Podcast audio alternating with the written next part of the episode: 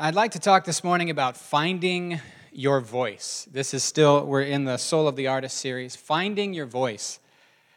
Uh, this topic matters to me a lot because I've noticed as I've gone along in life, there were seasons where I came into an upgrade in my relationship with Jesus, and I realized that He had designed me with things to do in the world, and that I wasn't thinking like He was thinking, and as a result, I was silencing my voice. I was, I was not functioning for his kingdom in, in all the ways I was meant to because I didn't see myself or people clearly enough to operate in that. And I've noticed as a pastor that sometimes people uh, come to me and they say, Hey, Tim, can you tell the church about this thing that I'm really excited about? And I would say, Well, you're the one who's excited about it. You should be the one to tell them about it. And they say, sometimes, not everyone, sometimes, they say, nobody's going to listen to me. But Tim, if, if you make the announcement, everyone will listen. Well, first off, I've made announcements for a lot of years now, and I've noticed that not everyone's going to listen to every announcement, no matter who makes it. Just throwing that out there. But I say, wait, wait a minute, wait a minute. Why do you think that my voice is powerful and your voice is weak? Why do you, why do you think that I have influence and a voice and you're whispering no matter how loud you shout. Somebody taught you that. That belief that your voice is not powerful, that your voice is not relevant, that your voice is not going to influence and achieve much, that belief came from somewhere in your life. Somebody taught you that. And it's a lie. So fly your own flags. I've got mine already. My, my flagpole's full. Yours has space for the things you're supposed to fly. And you're supposed to be the one championing, championing the causes the Lord's placed as important in your heart and life.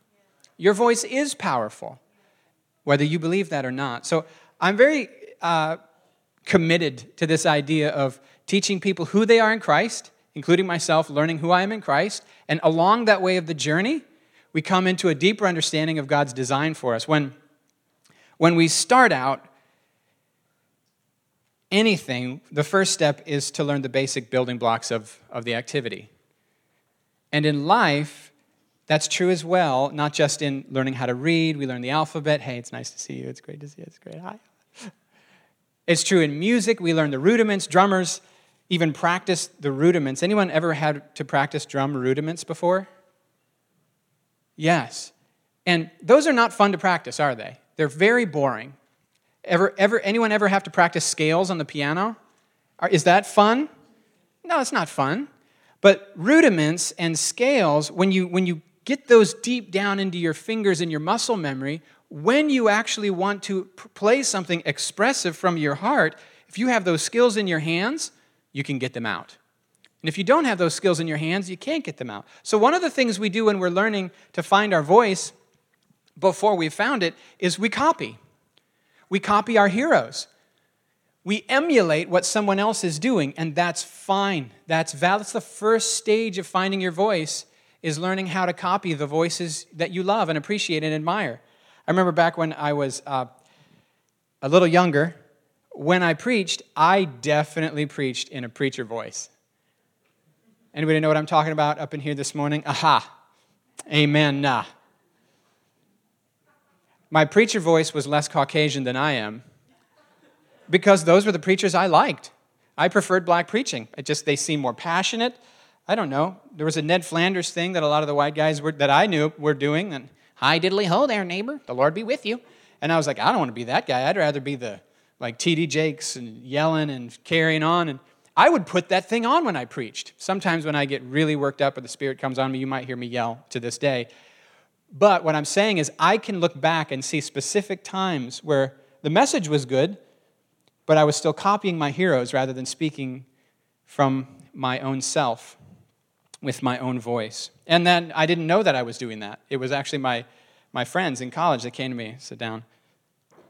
Miller, why you talk like that? What? You don't talk like that in normal life. Why are you talking like that? Well, I talk like that when I'm praying by myself. Because I even put the preacher voice on when I was praying by myself. You know what I mean? It's the preacher voice. My wife's like, don't you talk to me in your preacher voice. Don't you talk to me in your preacher voice. Get the finger up. Mm-mm. This little, this finger is really powerful.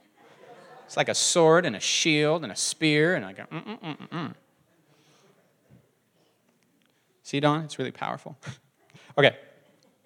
But first we copy till we learn the rudiments. But once, once we copy and we can, we can kind of find the playing field, there's an established playing field. Once we do that, then we can start to improvise and find those little areas where it's like, actually, if I'm honest, I kind of want to change this. I want to do this differently over here. Like, for example, when I went to Global Awakening and we were learning about praying for the sick and healing, uh, Randy Clark, who I just love and respect so much, taught us about words of knowledge for healing. Little tidbits of information the Holy Spirit will drop into your consciousness, and then you'll know who to pray for. Wow, that's so cool. And, but they were limiting it to physical healing. And I thought, if the Lord can do physical healing, which is relevant, then surely He can do emotional healing and mental healing, which seems even more important. And I thought, you know, I want this words of knowledge thing, but I kind of want it for a holistic perspective. Now, that would be me kind of personalizing that thing. Anyway, so we first learned by copying. Uh, Pablo Picasso, anybody know Pablo's paintings? They don't look normal, do they?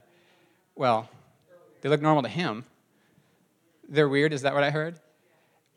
Have you seen any of his realism? Has any of his like drawings where it's like photorealistic, like the fruit looks like fruit, the hand looks like a hand, the face looks like a face. Picasso said, Learn the rules like a pro so that you can break them like an artist. He's just saying the same thing I'm trying to say. The first thing we have to do is learn the, the basic skills. So, okay, have you ever seen somebody who can't paint so that they pretend that they're like an impressionist? It's modern art, you know, like this is, this is, you know, a two year old in a bucket and pours it on there and is like, I'm Jackson Pollock. No, you're not. You're not. Pollock? Pollock? Whatever. However that's pronounced. He's like, I'm not Polish. But Picasso, when it looks weird to you, it's not because he can't do it any better. He could make it look so realistic it's photorealistic. That's not what he, but his skills have been developed so that now the, the, the vision in his heart, he can get it out on the page. So, first we learn the basic building blocks, and that's okay, we copy, and then we personalize once we have the skills of expressiveness. And it's a lifelong thing. I'll talk more about that later, probably. So, when we get to the personalization stage, this is where Pablo Picasso has another great quote. And he says, um, Good artists copy, great artists, do you know this one? Steal. Good artists copy, great artists steal. What does he mean? If you copy one person in a term paper, that's called what? Plagiarism, and you will not pass. You may get in trouble, you, you could get kicked out of your college for that. That can ruin your career. People on, people on Twitter will eviscerate you if they catch you doing that in a speech. And they probably should. But anyway, Copy one person and it's plagiarism. But what if you copy 10 people and blend them together? What's that called?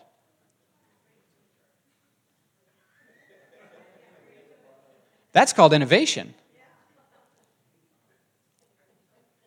Copy one person verbatim, plagiarism, get off the stage. Copy 10 people and combine them in, in the ways that make sense to you, that's actually your voice. That's your voice. No one else would have first off, liked the exact same influences you liked, and secondly, no one else would have combined them the way you combined them. But you probably don't even know you just did it. I was teaching the other week at Gateway DTS on crossing over and switching scripts, and Butch and Tammy, independently of each other, came to me and said, You need to write that as a book. And I was like, Why? And they're like, You say that message that you said tonight clearer and more uniquely than anyone else we've ever heard. And I'm like, Really? That's news to me. I didn't know that. So thanks for the assignment there. I don't really feel like writing that book, but um, what's this all about? If you look in 1 Corinthians chapter 12, Paul presents this, this metaphor for the people of Jesus, where he, where he compares the people of Jesus to the human physical body. And he says every single one of the parts of the human body is unique, important, and necessary. No part is disqualified because it's not front and center. No part is disqualified because it's not like the other parts. In fact, the opposite is the truth. Oftentimes, I'm different, I don't fit in becomes something that we do, or you're different, you don't fit in, or you, we're not the same, I'm right, you're wrong, or I'm wrong, you're right. Comparison, which is meant to be a wonderful tool to enjoy differences, comparison can be a beautiful thing. If we compare each other's personalities or sense of humors, like Garth and I could sit there and we could compare, and we could laugh about the differences and enjoy each other. Or we could compare in a very destructive way. One of us has to be valid. I worked for a guy who there was a right way to do things. He said that out loud. He was like, There is a right way to do things. There's a right way to load the dishwasher. There's a right way to wash your car. There's a right way to tie your shoes. There's a right way to paint this wall. There's a right way to load scaffolding into the back of my truck. Well, guess whose way was the right way? One day he left me alone for four hours and he came back and he was blown away by how much I accomplished. I accomplished so much more than he thought I would without him hovering over me, micromanaging me in a dishonoring fashion. Because when I tried to do work his way, how many of you think I was just as fast or slower than if I did it my way? I was slower doing it his way. And I didn't do it his way, did I? He gave me an extra hundred bucks on that job because I was so fast. Never happened again because he never left me alone again so that I could actually work well again. Dude was a great A jerk. Yeah, I said it. He knows I love him. Yeah, like here's kind of annoying things he would do. I'd be holding the board. I'd be like, here's here's a two by four, not two by four. I'm holding the header in place so he can screw it in place. He says, "Hold it." I'm like, "I'm holding as hard as I can. Push it. Get it flush." He's chuckling, walking away. I go, What are you doing? And he goes, I screwed that thing two minutes ago. Dang it. Punk. But there's a right way to do things. Sometimes, and there's not, there's not. There's a hundred million right ways to do things. And some of them are more effective than others. But there's tons of wrong ways to do things, and there's tons of right ways to do things. And the minute we start to think that the way I do things is the right way to do things, most of the time we've elevated personality to the level of God's law or a cultural norm to the level of God's law. But in the light of Jesus, it just gets revealed as nothing more than just how we do things locally or how you do things or how we did it in your family. How many of you take your shoes off when you come into the house? I wish somebody would at my house because the carpet shows the difference. But in the body of Christ, there's as many ways to do things as there are people. Because, and, and not only that, we're, we're not just saying each of us looks different and, and thinks a little different. Literally, the Holy Spirit will inspire each of us with a different mindset. Because each of us has a different task, we have a mindset that comes from the Holy Spirit to achieve that task that we were designed for. As I was praying about this this week, the Lord was like, hey, remember those groundhogs? up in the hills that live in the rocks and you know those little those little chipmunks and you know the birds and he starts talking to me about all the creatures and he says each creature was designed with a set of mindsets and aptitudes to thrive in the environment it was designed for. You take that thing out of its environment and it has a hard time adapting. But raccoons they adapt. Anyway so that's the lord likes a lot of creatures. But we are the same way. When you encounter someone else in the body of christ they have a unique mindset. It's not going to be like your mindset. And the challenge together is to learn how to honor and enjoy the difference, how to value the difference, instead of, in my insecurity, have a need to disqualify that which seems threatening to me. The person who shuts their voice down has insecurity issues. The person who puffs up their importance has insecurity issues. I didn't like how it felt to do that with the chest. That was weird. Should I have not said that out loud? Brian, I love your smile, dude. How many of you, when you hear your voice on a recording, say this? Ew, do I sound like that? I've gotten over that like a long time ago because my voice is on recordings and I hear it and I go, okay, that's how I sound. But that is so common. And, a, and, and the same is true in life that many times when we first start to use our voice, we hear it and we go, Ew, do I sound like that? But of course, everyone around you already knows you sound like that, and they say, Of course you do. What's the problem? Sometimes other people have a keen sense of your function in the body of Christ. Um, I'm trying not to get things all out of order.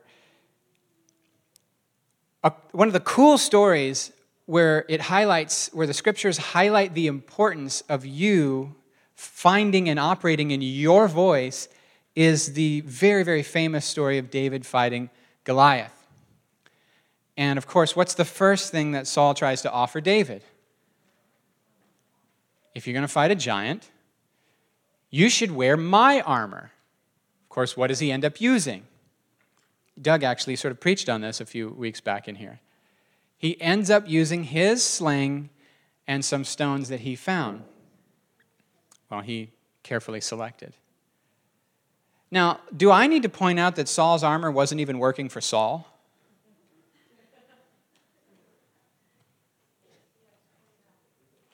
Okay, I'll point it out. Saul's armor wasn't even working for Saul. Here's something ineffective, but tradition says we ought to do.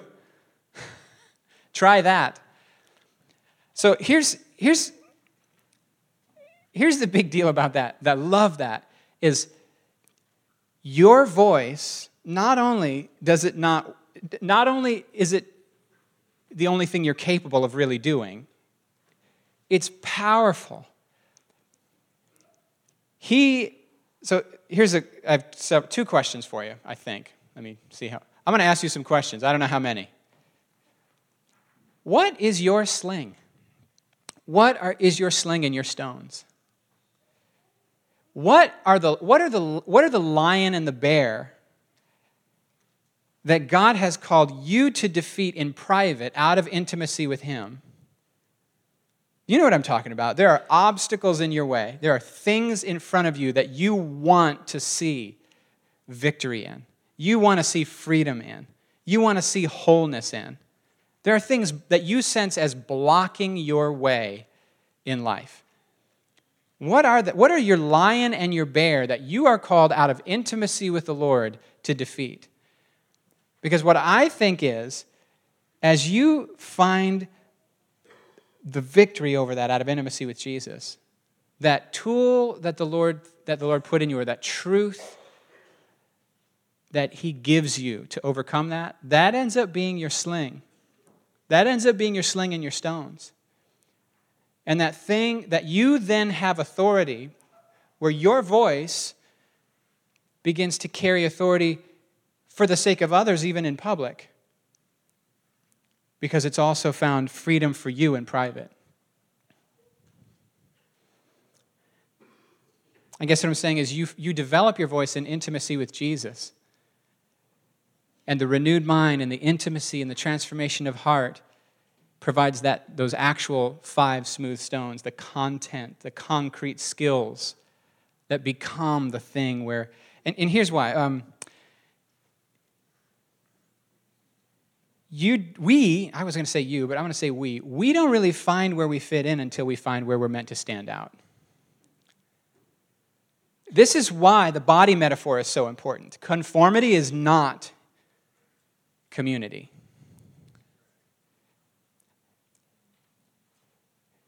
In many, many communities, in order to find belonging and acceptance, how many of you want belonging and acceptance? I feel like the, the, the desire for belonging is so deep, we will, we will just about pay any price to find it. And if we don't have it, I mean, we are aching for a quest and a tribe, every one of us.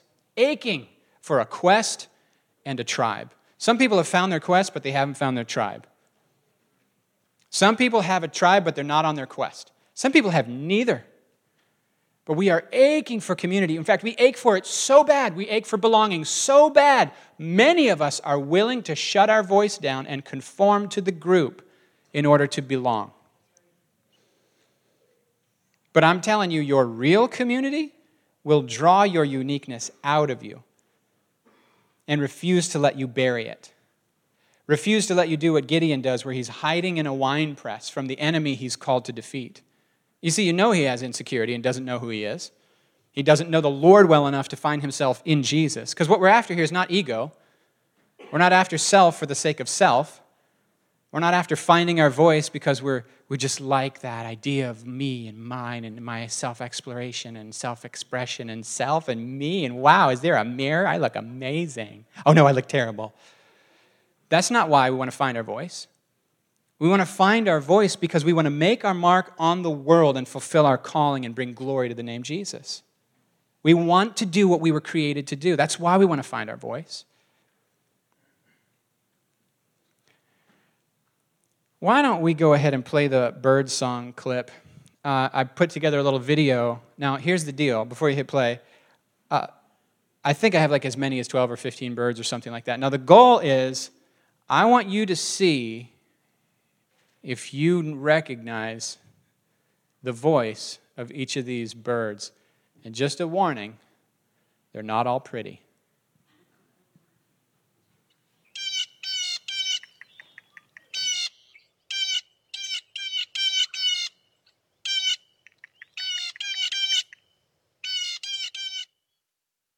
The bird's pretty, the voice not so much.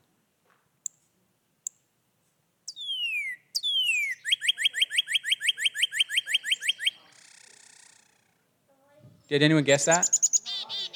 Bam.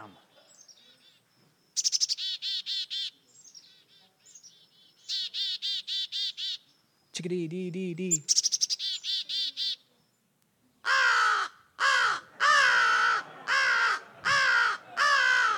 All right, all right, pause it, pause it. Okay, so we, that's the crow. All right, so my boys came into the room. When I started playing this video, the cat, Kevin, he flew into the room, leapt he, he leapt up onto the desk, slid across the mouse pad, and like stuck up against the speaker and was trying to figure out how do I get to the tasty morsels. then Junior comes running in, the other cat, he comes running in, he jumps up there and he's crawling around trying to figure it out too. And I was like, oh man, you guys. The crow, what, what did we say the, the crows sound like they're yelling the whole time? Ah! Ah! That's it, pretty much. Okay, continue with the video.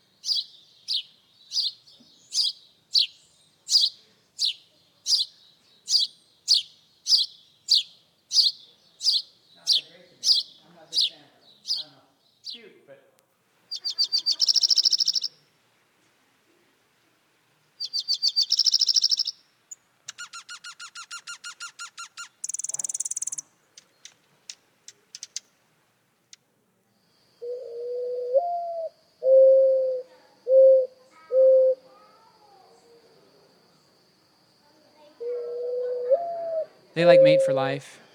Yeah, I like these guys.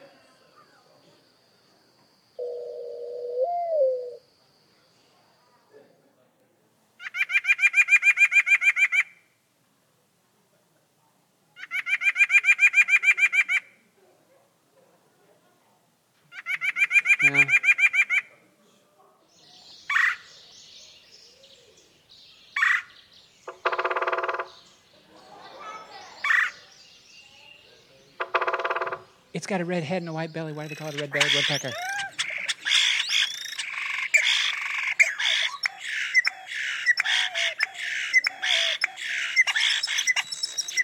Calm down. They swarm your yard and then they all do that at the same time. It's like overwhelming.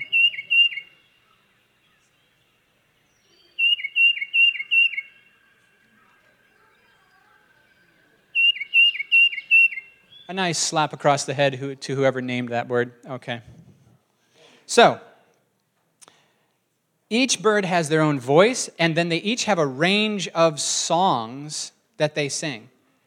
Now, I didn't put a I didn't put several birds up there who are really gifted at copying other birds' songs. And usually when other birds copy other birds' songs, they're up to no good. They're stealing things. They're do you hear what I'm saying? Birds that are just copying other birds' voices are up to up to no they're up to nefarious purposes. But there's something really, really important about not only us finding our voice, but singing our songs. There are truths that because you've walked in intimacy with the Lord and you found freedom in them, that you have more authority to give away those things than other people. There are themes of your life, things where you have favor, where you have strength, that's unique to who you are, that you speak about it effortlessly, that you give it away, and you do it, in a sense, effortlessly. When Kim Borowski was with us, I remember her saying, oh, hearing God is the easiest thing, so we don't even need to talk about that. Everyone can just hear God. Hearing God's the easiest thing. And I was laughing. She didn't even, she wanted to give it no time, you know, even though she taught on the whole prophetic thing. She's like, this is the easiest thing in the world to do, just to teach people to hear God. And I thought, that is such an indication that that's her shape. That's actually her spiritual gift. She's prophetic. There are some people who would be angry at how easy she, she feels like it is, but it is for her. Okay, so the goal is in finding our voice is to let our inner voice and our outer voice match. And I think even that's a lifelong process. Does that make sense? Inner voice and outer voice matching? That if you're a different person on the inside than on the outside, there's still growth to do. What I've noticed is when I'm improvising, my sense of humor is present. But when I'm not improvising, it just gets edited out. So in my writing, this is something I'm not sure how to access yet. In my writing, my sense of humor is just missing. And I think that's a really bad thing. Because I'm a pretty intense dude, and without that sense of humor, it's a little hard to handle. It's a God given seasoning that's meant to be there, but I haven't yet figured out how to get it into my writing. So that's something I, I really want Grace to, to try to figure out how to do. When, um, when people don't like their voice, they often disqualify their voice. And, and there's three kind of ways that I think we do this. Sometimes we say, well, we, we're disqualified because of what we don't know, what we can't do, or what we haven't experienced. Well, I don't, I, don't, I don't know how to do that. I don't have that. I haven't been trained for that. But that's the wrong question. The right question is what do you know? What can you do? And what have you experienced? If Jesus calls us and says, You are to be my witnesses, then I guess we don't need a law degree to stand up and speak in court. A witness is going to have a, have a an extremely powerful voice in a court, isn't it? But a lawyer has to have a, a degree. Well, I guess you could self represent, but many of us think we're, we're, we're disqualified from speaking in this space or in this relationship or at work or even with our own families or friends because of what we don't have and what we don't know and what we haven't experienced. But if you've been walking with, you remember the story of the woman who meets Jesus in John chapter 4 and then evangelizes her entire village? How long did she walk with Jesus before she evangelized that village? Hmm. So if you have any encounter with Jesus, you're already qualified to give that away. You've been walking with the Lord 15 minutes or a week or a year. You're, you're not called to give away what you don't have and what you don't know and what you haven't experienced. You're called to bear witness to what you do know and what you do have and what you have experienced. And if you have a relationship with Jesus, you're qualified and you already have something to say. You plus Jesus is more than enough. When uh, Dale Mass came, he had, I think, was it Carl? Who did he have stand up here? He, when Dale Mass came and taught at DTS, he had Carl stand up front and he said, you know, can I have your wallet? And then Carl, being the trusting man that he is, handed him his wallet. And he said, I could take your credit cards and I could take your cash. And that really wouldn't do much because you can simply call the bank, cancel the cards. It's just petty cash. It's replaceable. If you, know, if you can prove who you are, you can go to the bank and you can withdraw more, more of your stuff from your accounts. But if I really want to mess with you, instead of taking your credit cards and taking your cash, what am I going to take? I'm going to take your driver's, your driver's license and your keys. Because if I take your driver's license and your keys, you might not now even be able to use your credit cards. You can't get into your car, even though it's yours. You're going to have to break into your car, and then you're going to have to jump it, and then, and then you're going to have to break into your own house. And how are you going to get any more money out of the bank if you can't prove you're you? You can't even access your stuff if you can't prove you're you.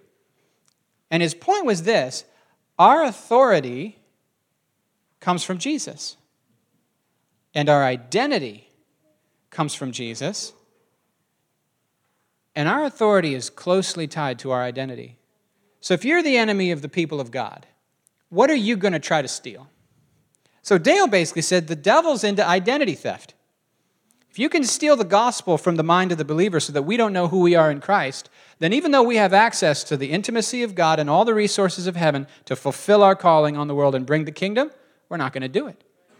We won't be able to access what's actually ours unless we have our identity and our authority lined up correctly.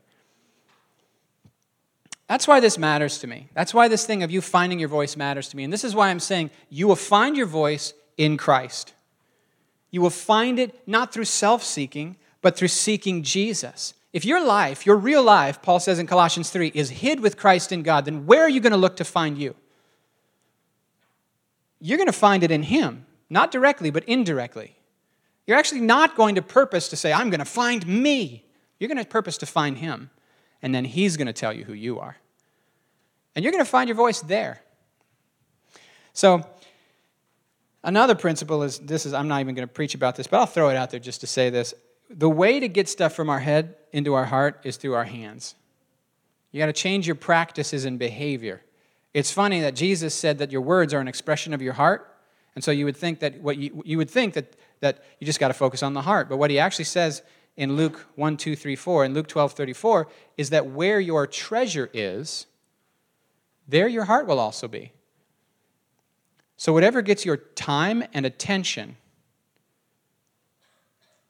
gets your affection. Whatever gets your time and attention gets your affection. All right. And your connection. And it changes your inflection and your direction.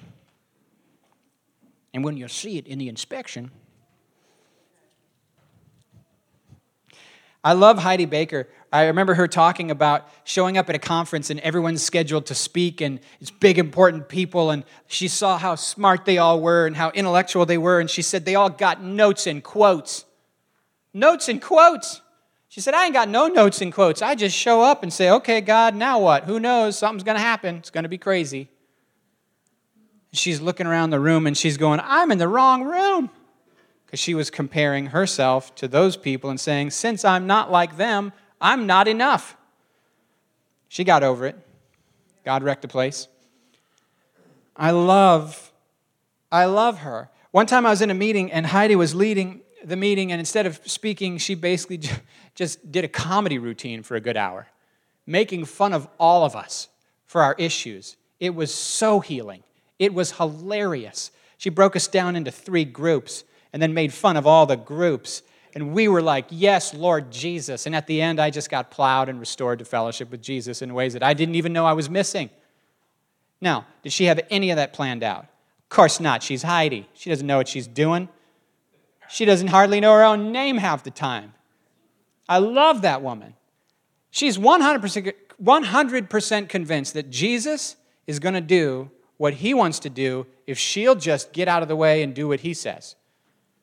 And that's her strategy, that's her plan. She doesn't have another plan. Now, she's not an administrator. It doesn't mean that if you don't think like her in all ways, you're not spiritual.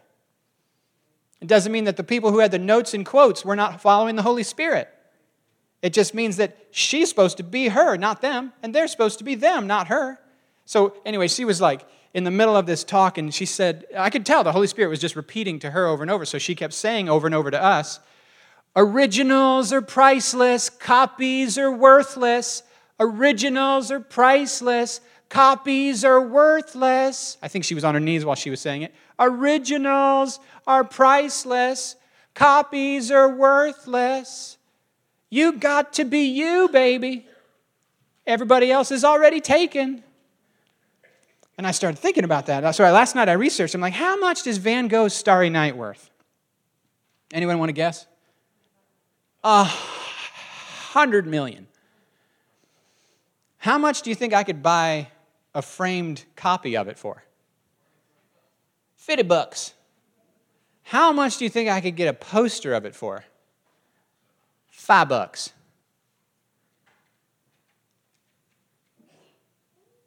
Why is that original so expensive? Because it's an original. So here, here's a question for you. If you're God's handiwork, Ephesians chapter 2, if you are God's handiwork, created in Christ Jesus with a specific purpose on the earth, how have you been appraised? What's your value? Can you imagine? You're worth the blood of Jesus. That's how you and I have been appraised. Not 100 million. Now, can you imagine taking that Van Gogh and saying, oh, a canvas, sweet, and then painting over that? Imagine me doing that with one of my like efforts. Graciously call it an effort give it a gold star. An effort was made. Imagine you shutting down who you were made to be to copy other people and never finding the expression, the unique expression of beauty and intimacy God designed. Out of that union with, of you and Him with no one watching, freedom happens, joy happens, identity happens, power happens, and then you pour yourself out for the sake of others putting the real you on display. Oh my goodness, are you crazy? They're going to hate on it. Of course they are. Not everyone's going to like you. Of course they're not. What if I get hurt? You will. But you're already hurting sitting at home not being you anyway. There's no pain free path. There's just life. So get on with it. All right. My cousin Jeremy and I, we really like each other. I sometimes think, man, he's such a humble, merciful, kind, don't rock the boat, eloquent leader. if I was mature, if I was just more like Jeremy, I could get it done. And then he says, You're such a powerful, explosive, brave, creative person willing to rock the boat. If I was like him, I could get it done. And then we hug and tell each other, You're awesome, and I like you. I like Jeremy, and he likes me. But when our insecurities get the best of us, we wish we were each other. When we're functioning in a health, we just say, You're weird. I like you. Have you ever heard me do the benediction at the end of a sermon? Keep being weird. This is what I'm talking about. It's going to glorify Jesus so much when you embrace the weird. The only normal people are the people you just don't know very well yet. Everybody's weird. All right, I'm going, to, I'm to give you 10 questions and then, and then I'll be done. The accidental creative asks 10 questions to help you, help us find our voice if you don't maybe know, you know, what that even looks like. Question one What makes you angry? What makes you angry? What just ticks you off? That ain't right.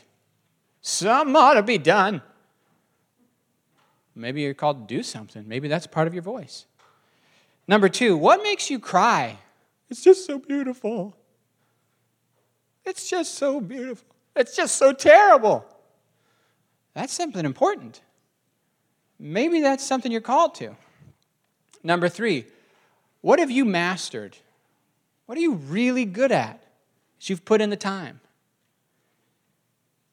Number four, what brings you hope? What brings you hope?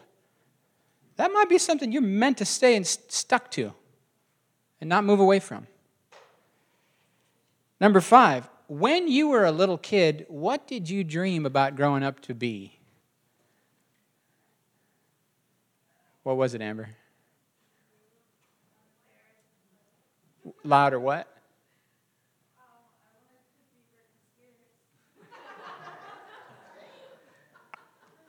Oops. I did it again. Okay, so I wanted to be Michael Jackson. I can't even moonwalk. Tries to moonwalk, sprains two ankles, breaks hip. As a kid, what did you dream about growing up to be? And why? Number six, if you had limitless time and money, they say money can't buy happiness, but I watch their mood improve when I hand them dollar bills. That was a joke. You can relax. If you had limitless time and limitless money, what would you do?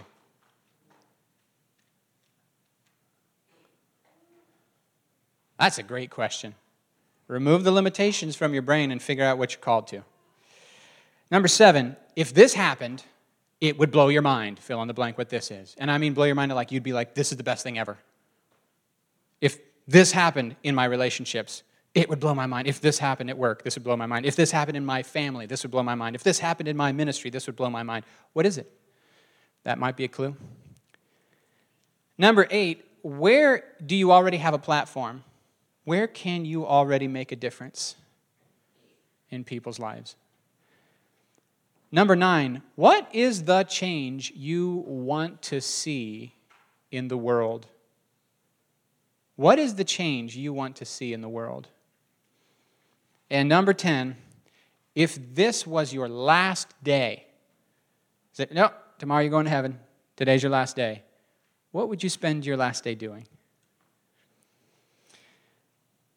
All righty. Why don't we have the prayer team come up, and I'm going to uh, pray. One of these days, I better preach a whole sermon called I'm a Wild Donkey. Because that's the scariest prophetic word the Lord ever gave me, was when He said, You are a wild donkey of a man. And I thought, That's the worst thing anyone's ever said to me. I knew it. I'm terrible. It turns out the whole thing was the most beautiful thing I've ever heard. And it was a huge encouragement to keep being weird. All right, go ahead and stand.